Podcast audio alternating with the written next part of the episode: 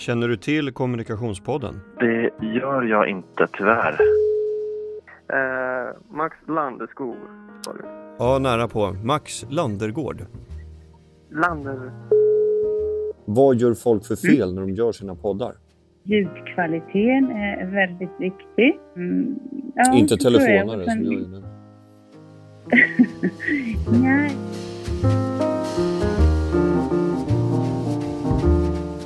Du lyssnar på Kommunikationspodden med Max Landegård och eh, det här ska handla om poddar. Det här avsnittet är sponsrat av Storytel och det kommer du höra i en av frågorna som jag kommer att ställa längre fram. Det här är ju en ny lansering av Kommunikationspodden så att eh, nu när det är dags för nytt format så tänkte jag att eh, det är ju bäst att vi ringer runt till andra som också har kommunikationspodden för att se så att man gör något som ja, känns bra, låter bra. Hallå? Hallå! Hur skapar man en kommunikationspodd som berör, som sticker ut, som får spridning framför allt, inte minst? För att veta bäst så ringde jag runt till fyra olika poddproducenter som själva gör poddar inom kommunikation för att veta mer. Syftet var egentligen att vi ville erbjuda våra kunder ett högklassigt innehåll. Ett Mm. mervärde till våra kunder helt enkelt. Och sen så är det ju kanon att det ökar brand, brand awareness och sådär. Men det är inte fokus på att driva leads eller så. Utan vi vill ge mervärde till kunder och ja, men öka vår synlighet bland de som inte är kunder också. Nu hör du Sofie Hedestad, marknadschef på Meltwater och programledare för Kommunicera Mera. Eh, Det är en väldigt stor bredd på våra gäster och ehm, eh, det var väl eh, en strategi som vi valde för att vi har x antal timmar som vi kan lägga på podden så vi vill inte bli för nischade. Vi funderar på så här mäta PR eller gå in på något mycket mer specifikt. Eh, men vi vågade inte göra det utan vi kör på en lite mer bredd. Eh, däremot eh, där vi tänkte till lite var att vi vill hålla det kort och koncist. Vi vill att avsnitten ska vara 30 minuter långa så att när man till exempel sitter och pendlar eller tar sig till jobbet att man, man kan lyssna på kommunicera mera. en intervju 30 minuter lång. Eh, det är ganska enkelt att klippa och redigera och ändå får lyssnaren you know, bra och vettig information eh, i den halvtimme helt enkelt. Så vi, vi klipper ner dem oftast till ungefär en halvtimme. Och det här är Colmo Callahan, VD för Brid Content och programledare för Contentpodden. Så jag skulle säga vårt är snarare vi är den enda som vi känner till som konsekvent intervjuar bara marknadschefer och kommunikationschefer och ingen annan. Så vi Mm. tar inte in några andra experter i olika områden utan det, är ju alltid den helt enkelt. Just det.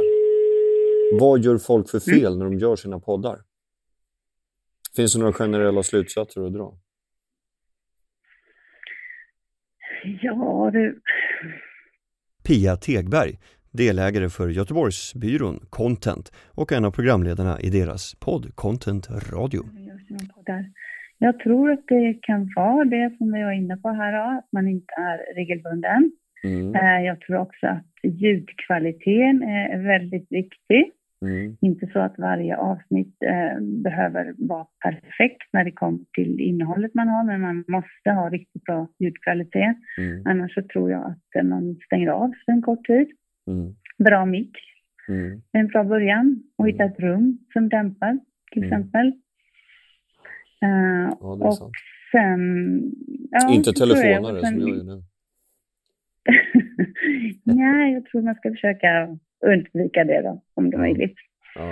Eh, det är ju ett väldigt spännande och fascinerande format på så sätt att man kommer, man kanske inte når jättemånga, men man kommer ju väldigt nära. Mm.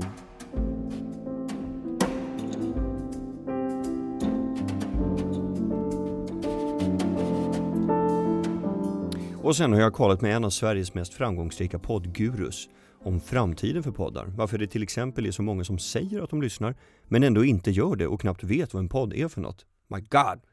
Det här avsnittet spelas in med en Neumann 102. Jag har tre andra mikrofoner också. Och så här låter mikrofonen Aston Spirit. Och så här låter en iPhone-mikrofon. Jag ringde i alla fall runt till eh, fyra olika poddproducenter för att fråga hur de själva tänkt i utvecklingen av format. Vi börjar med Välkommen till Session. Eh, det var så att vi har länge kört massa seminarier. Och sen kunde jag känna att samtalen innan seminarierna tillsammans med de här presentatörerna ofta gav mig mer än mm. vad själva presentationen gjorde. För det var liksom ett avslappnat samtal om kommunikation. Och det här är Alexander Mason, eh, position och grundaren av Passion för kommunikation. Andra kommunikatörer, marknadsfolk, reklamare som lyssnar nu, som kanske själva har gått i poddtankar, hur ska de tänka? Eh, du är ju veteran. Jag tror att man ska, ja, jag tror ett, man ska göra det för att man verkligen tycker det är superkul. Mm. Vi testade och att göra podd var något av det roligaste jag har gjort. Så att då fastnade vi.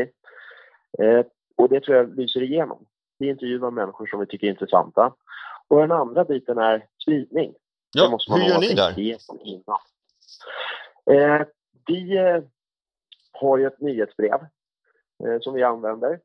Eh, och sen har vi använt massa olika kanaler och det är nog det vi jobbar mest på numera. Mm. Eh, alltså hur får vi ut det här eh, så vi känner att den redaktionella biten funkar väldigt bra. Just det.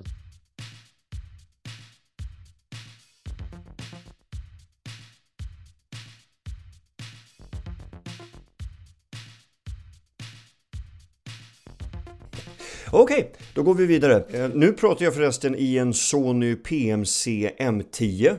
Så får ni höra hur det låter. Och jag pratar i ett rum som inte är isolerat med mer än bara en tjock matta på golvet. Eh, så då låter det så här om man vill ha den standarden på poddar. Anders Elfström, medgrundare till produktionsbolaget Filt, är en av de främsta inom sitt fält med många framgångsrika poddar bakom sig. Hur tänker han kring utvecklingen av en bra kommunikationspodd? Vi frågar! Man måste ha bra mikrofoner, bra mikrofoner, bra mikrofoner och en liten, liten röst. Man måste ha rytmen i fingret, rytmen i fingret, rytmen i fingret och en liten, liten röst. Toppen poppis vill jag vara. Vill ni se? Anders Hellström, poddman och företagsledare för produktionsbolaget Filt, som du också förresten väl var med och grundade va? Ja, exakt. 2002 drog vi igång. Just det. Du är gammal i gamet, du är väl den som har haft eh, liksom en professionellt eh, produktionsbolag just för radio och ljud längst i Sverige, eller? Eh, ja, bland de äldsta. Det finns väl eh, något annat som startade ungefär samtidigt som oss, men eh, Eh, bland radioproduktionsbolagen så var vi väl stort sett först. Jag har ju valt att bjuda in dig till Kommunikationspodden Anders för att eh, prata lite grann kring de här kommunikationspoddarna vars företrädare vi har hört lite grann innan i programmet. Alltså Session, mm. Meltwater, Content och Brid Content. Eh, kan du säga, finns det några gemensamma nämnare eller finns det någonting som skiljer dem åt? Var, var, skulle du vilja börja? För du har ju lyssnat lite grann i alla fall. Ja, det har jag. Jag, jag ska först säga att jag är inte någon veckolyssnare på kommunikationspoddar, men jag har uh, lyssnat lite grann, det har jag gjort. Och uh, de, är ju, de är ju väldigt smala mot just kommunikations... Eh, människor som jobbar med kommunikation som målgrupp. Så, så det är ju liksom väldigt nischade poddar eh, allihopa. Eh, och, och för att man ska vara intresserad så, så, måste man ha ett specialintresse inom området tror jag. Jag, jag jobbar ju lite med kommunikation med, med våra uppdragspoddar, men jag kände att du, innehållet i kommunikationspoddarna var lite långt från min verklighet för att jag skulle engagera mig ändå. Mm. Nu, nu ska jag inte eh, särskilt peka ut någon av de här fyra exemplen utan jag, nu tänker jag väldigt generellt. Men många poddar upplever jag eh, tar ganska enkla vägar. Man intervjuar en person, man experimenterar inte kanske så mycket med ljudet som man skulle kunna göra om man hittar exempel på, till exempel för dig som lyssnar, This American Life eh, eller mm. Shit Town Alabama eller Serial eller This Sounds Serious är väl eh, i alla fall några exempel från top of my mind som spontant så här som eh, kan vara intressant att lyssna på om man vill liksom veta hur man kan vrida till ljudet lite extra.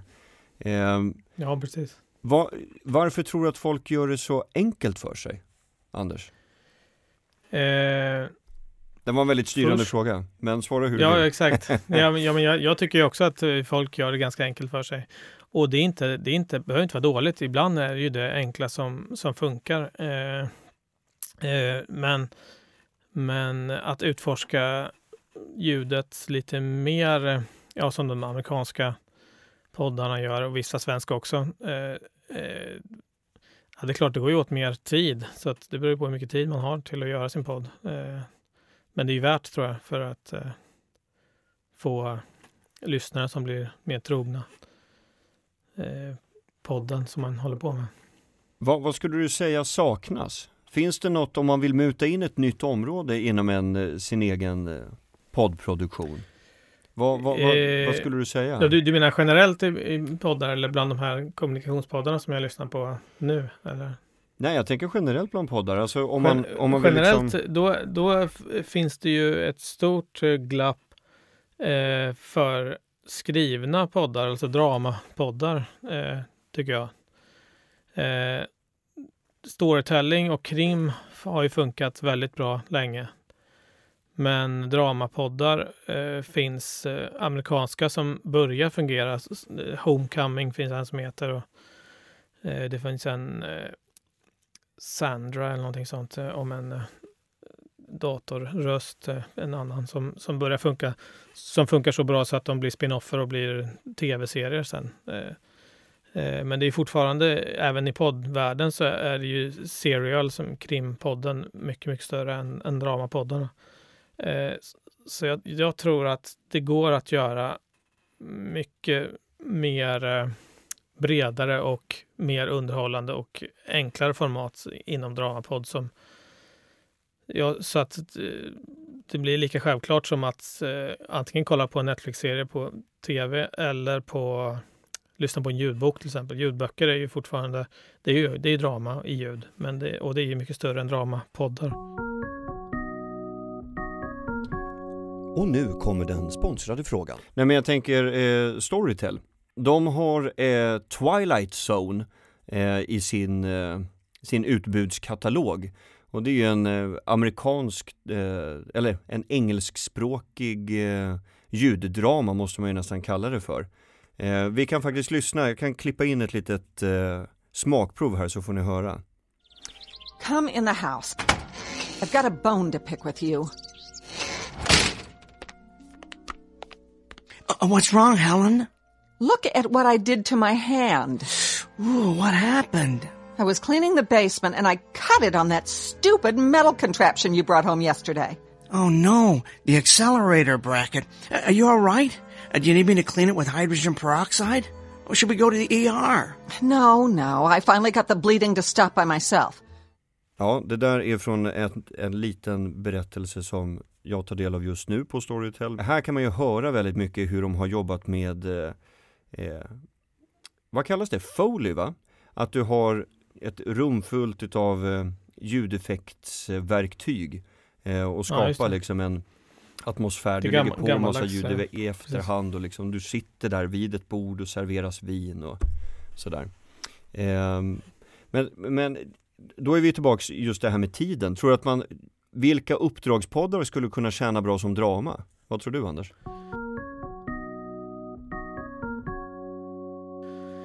Eh, nej, det, om man har en uppdragspodd så har ju oftast kunden ett kommunikationsbehov ju, och då är det ju väldigt sällan drama eh, ligger i linje med det. Liksom. Men, men däremot om man är ett företag som vill eh, sponsra eh, spännande poddinnehåll så skulle man kunna sponsra drama till exempel. Eh, det, det tror jag finns eh, möjligheter om, om det dramat är tillräckligt spännande och brett så att det når ut. Liksom. Du, hur pass bra tycker du att folk är på att sprida sina poddar? Så att, folk, så att de faktiskt når ut? Eh, ja, eh, generellt så tycker jag folk inte är så bra på det. För det är också svårt ju. Det är ju likadant som att sprida en vilken kommunikation som helst på internet så idag. Det är inte så lätt att, att nå ut ju. och inte med poddar heller. Men det kan göras mycket bättre, det är jag övertygad om. Jag, jag har precis läst en eh, long read av Tom Webster. Eh, för dig som mm. lyssnar kan du gärna eh, söka dig in på medium.com och eh, söka efter artikelförfattaren Tom Webster så hittar du den där om, om, om poddar och deras framtid. Eh, du, du, känner också till honom lite grann, eh, eller hur Anders? Ja, precis. Jag har sett ett eh, föredrag på en konferens av honom så att jag vet ungefär vad han säger. Ja, han har, ju, han har ju klivit fram som någon slags eh, poddfantast. Han vill ju verkligen förstå, bland annat i den här artikeln, varför 52 miljoner amerikaner känner till poddar men fortfarande inte lyssnar på det. Eh, Webster menar att public service och kommersiell radio urvattnar varumärket för poddar genom att marginalisera poddar till vad han kallar för catch-up radio eh, och göra reklam för sina egna poddar som programmen som du kan lyssna på i efterhand. Vad, delar du den bilden Anders? Mm, nej, det gör jag väl inte riktigt, men jag förstår vad han vill säga. Han, han vill ju göra podden som ett lika brett medium som vanlig linjär tv. Liksom att, eh, det är det ju fortfarande inte. Eh, men det är ju fortfarande så att de som söker sig till podd går ju ofta via eh, public service eller eh, NPR, National Public Radio i USA för att hitta in, eh, för de får eh, både liksom nyheter men även storytelling-innehåll därifrån. Men, och, och därifrån har det ju liksom spridit sig till massa independent-producenter som gör spännande innehåll. Eh, men jag tycker inte att, jag tycker inte att, att, eh, att public service och de radiokanalerna står i vägen för, för den. Och, och, att, man, att man gör reklam för sitt senaste avsnitt eh, och, som catch-up radio, det, det var ju flera år sedan. Nu är det ju många Ja men till exempel eh, SR, när, när, man gör någonting för P3 för podd, då är det ju podd först och sen så används eh, FM-radio som ett marknadsföringsfönster liksom för att man når flera hundratusen ofta. En eh, intressant fråga som man tar upp det är att just poddproducenter, för nu pratar vi lite grann spridning, eh, tycker jag i alla mm. fall, det är att poddproducenter mm. konkurrerar med fel innehåll. Eh, man pratar om, du vet, lyssna på poddar, ungefär som att titta på tv-serier. Och istället så ska man marknadsföra innehållet och det måste man måste se det i perspektivet av annat innehåll. Istället ja, för verkligen. att titta på Handmaid's Tale, lyssna på den här dokumentären om verklighetens Handmaid's Tale till exempel. Ja, precis. Och så där, är det ju. Där, där, tycker jag han är inne på en, ganska intressant sak. För där, där har det i alla fall känts historiskt som att vi har eh, jobbat rätt mycket i stuprör. Att man ser, man konkurrerar man ser det inte som att man konkurrerar om människors tid, vilket man faktiskt gör, utan man försöker hela tiden sätta sin egen produktion i paritet med andra produktioner. Ja, eh, ja, det, det, det, ja, det kan jag väl hålla med om. Eh, men det förändras ju väldigt fort. Man, man ser ju de som, de som lyssnade på podd för några år sedan, det var ju liksom tekniskt intresserade, främst män i liksom 30 40 åldern. Men nu har ju liksom de största gruppen poddlyssnare flyttat ner till 20 till 30 och det börjar gå under 20 också. Eh, Youtube-generationen börjar ju lyssna på poddar liksom som Creepy-podden till exempel är ju jättestor bland unga tonåringar. Så, eh, så, att, så att man... Eh, med Jack och, Werner. Med Jack Werner, precis. En P3-produkt va? Som, men också finns tillgänglig som podd. Ja, precis. Det, det är ju en podd. För jag tror inte ens den sänds i Nej, just det. Den började ju som podd, ja. Ja, och sen exakt, så den sändes den, eh, sen klev, klev den in på linjär radio under en tid. Ja, det kanske, det kanske sänds i linjär, men då är det en kväll, sen kvällstid, liksom, inte när P3 har någon st större lyssnarskaror, tror jag. Men så det, det är ju spännande och liksom, eh, nu är det ju liksom 50-50 på män och kvinnor som lyssnar på poddar och och, och från liksom 20 eller yngre upp till 40 och sen börjar det droppa ner ganska snabbt. Men i Sverige så är det ju liksom en stort sett en tredjedel av Sveriges befolkning lyssnar ju på podd varje månad. Så det, det är liksom ett mainstream medium på något sätt ändå.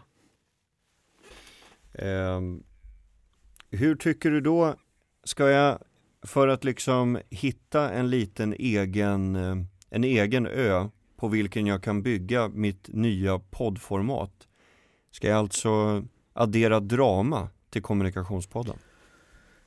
Nej, det skulle jag, det, det är nog ganska stort steg. Däremot så, så tror jag att uh, först så måste man ha ett direkt tilltal tror jag. Så att, för att när man, när man lyssnar på podd, då lyssnar man nästan alltid i lurar så att det, man talar till en person, liksom. inte till... När man lyssnar på FM-radio, då är det liksom jinglar och skrikigt och man ska försöka överrösta bullret i bilen. Men medan poddar är, är liksom en intim och eh, direkt kommunikation. Så man måste liksom anpassa sin ton på rösten och innehåll så att man når fram till, till varje lyssnare. Det tror jag är jätteviktigt och det, det tänkte jag på när jag lyssnade på de här fyra kommunikationspoddarna som, som du hade eh, eh tagit upp tidigare då i programmet. Att, att många av dem tänker fortfarande radio i huvudet det, det, det, känns som att de sitter lite på en scen och talar ut över ett hav av människor, liksom. eller broadcast-tänk. Liksom. Men man ska istället tänka eh, hur kommer jag in i hörlurarna hos en person? Då, då tror jag man kan få en personlig och intim koppling till podden på ett annat sätt. Har du några lyssningstips då? Ja, det finns ju mycket. Eh, eh, och hur man sprider sin podd, eh, som du sa förut, det är ju liksom antingen så kan man ju göra sådana här virala hits som man sprider allting på nätet för tiden. Eller så kan man ju liksom starta med, ett, med ett, ett underhållande och innehållsrikt program med en ton som, som man gillar liksom och sen så gradvis bygga upp lyssnandet. Så den podden som, som jag eh, just nu gillar mest är Snedtänkt. Det är också en SR-produkt. Just det, den, med den Kalle började, Lind. Kalle Lind, ja. Den, den, började ju utanför SR och sen har SR tagit in den i sitt utbud. Eh, och den, den är ju, det är extremt smalt innehåll men väldigt eh, kunnigt. Och Kalle Lind är en rolig figur att lyssna på. Ja visst. Jag, väldigt karismatisk väldigt. Och det, det, det, det tror jag är en... Man måste våga vara både personlig och rolig och påläst för att man ska kunna nå en stor publik med sin podd, tror jag. Anders Hellström som är eh, poddexpert, företagsledare för produktionsbolaget Filt. Eh, stort tack för att du ja. ville dela tack med dig av din, eh, ja. ditt geni. Det, ja. det blev jättebra. Ja, men tack, tack. Ja. ja. Vi hörs som det heter ja, på poddsvenska. Ja, precis.